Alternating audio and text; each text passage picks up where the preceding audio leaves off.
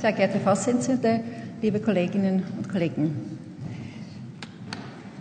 Die Behandlung der Inkontinenz ist stetiger Wandlung unterworfen.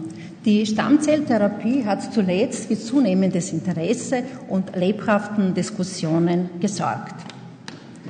Die ersten Erfahrungen im Bereich der Harninkontinenz publizierten Chancellor et al. 2001. In experimentell zerstörten Sphinkter der Ratte wurden autologe Myoblasten injiziert, die aus quergestreifter Muskulatur hergestellt wurden.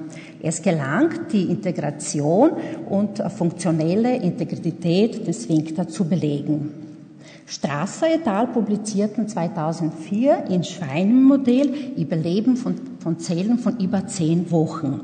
Histologische Ergebnisse dazu ergaben, dass die Zellen einerseits überlebten und andererseits, dass die Myoblasten Muskelfaser bildeten.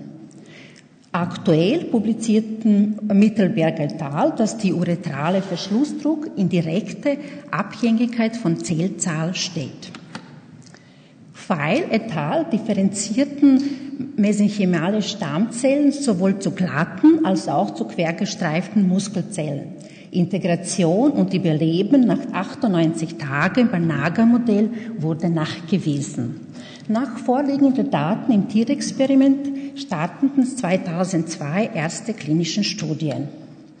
Die von Strasser publizierte Studie umfasst zwei randomisierten Gruppen. In der Gruppe 1 sind 42 Patienten erfasst. Diese bekamen transuretral Ultraschall gezielt Applikation von autologen Myoblasten, Fibroblasten und Kollagen.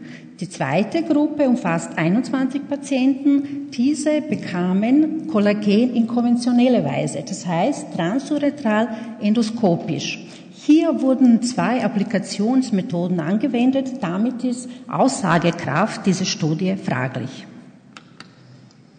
Ein Jahr postoperativ ist sowohl die Inkontinenzrate als auch Harnröhrenverschlussdruck in Ruhe und bei Belastung in der Gruppe 1 signifikant besser als in der Gruppe 2.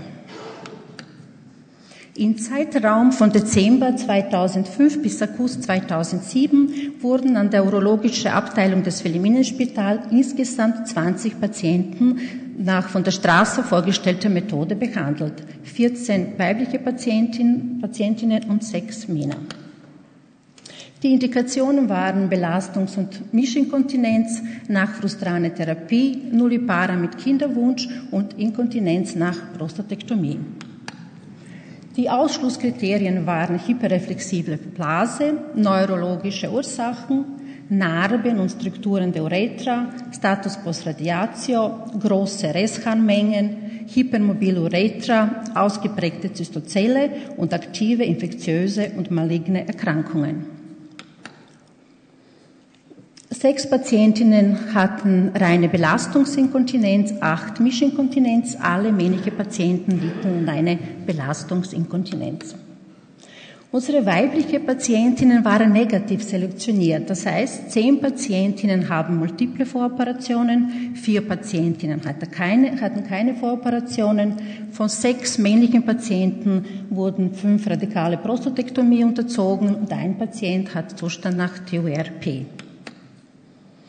Die Heilungsrate liegt leider bei uns nur bei 35 Prozent. Das heißt, sechs Patientinnen sind subjektiv geheilt, fünf nach Operation, eine ohne Operation, zwei Patientinnen gebessert, fünf zeichnen keine Besserung, eine Patientin haben wir aus der Kontrolle verloren. Die männlichen Patientinnen, Patienten profitieren nicht davon, das heißt, bei drei zeigt sich geringe Besserung und äh, bei, bei drei überhaupt keine Besserung. Interessant war, dass auch bei subjektiv geheilten Patienten, Patientinnen bei drei äh, Stresstests positiv war. Zwar nur tropfenweise, aber positiv.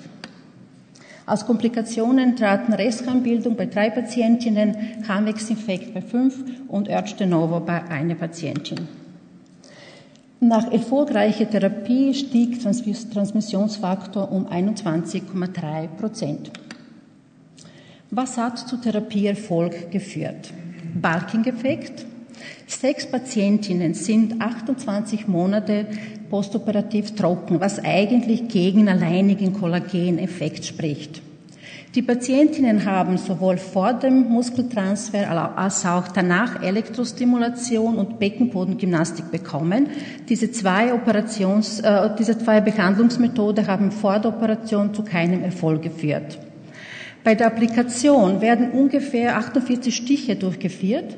Ist das die feine Applikationsmethode und oder dadurch entstandene Narbering, was das, was zur Kontinenz führt, oder sind es doch Myoblasten und Fibroblasten? Bei MENA sehen wir derzeit keine, keinen Therapieeinsatz. Beim weiblichen Patienten wäre eine Möglichkeit als Senkotleintherapie nach multiple Voroperationen mit entsprechend fixierter Harnröhren und nachgewiesenen Hypo Beckenbodenhyporeaktivität. Seit ähm, August 2007 führen wir keine Therapie mehr durch, weil prospektive randomisierte Studien im Vergleich zu Bulking Agings mit derselben Applikationstechnik dringend erforderlich sind, um diese Therapieoption weiterführen zu können. Danke für die Aufmerksamkeit.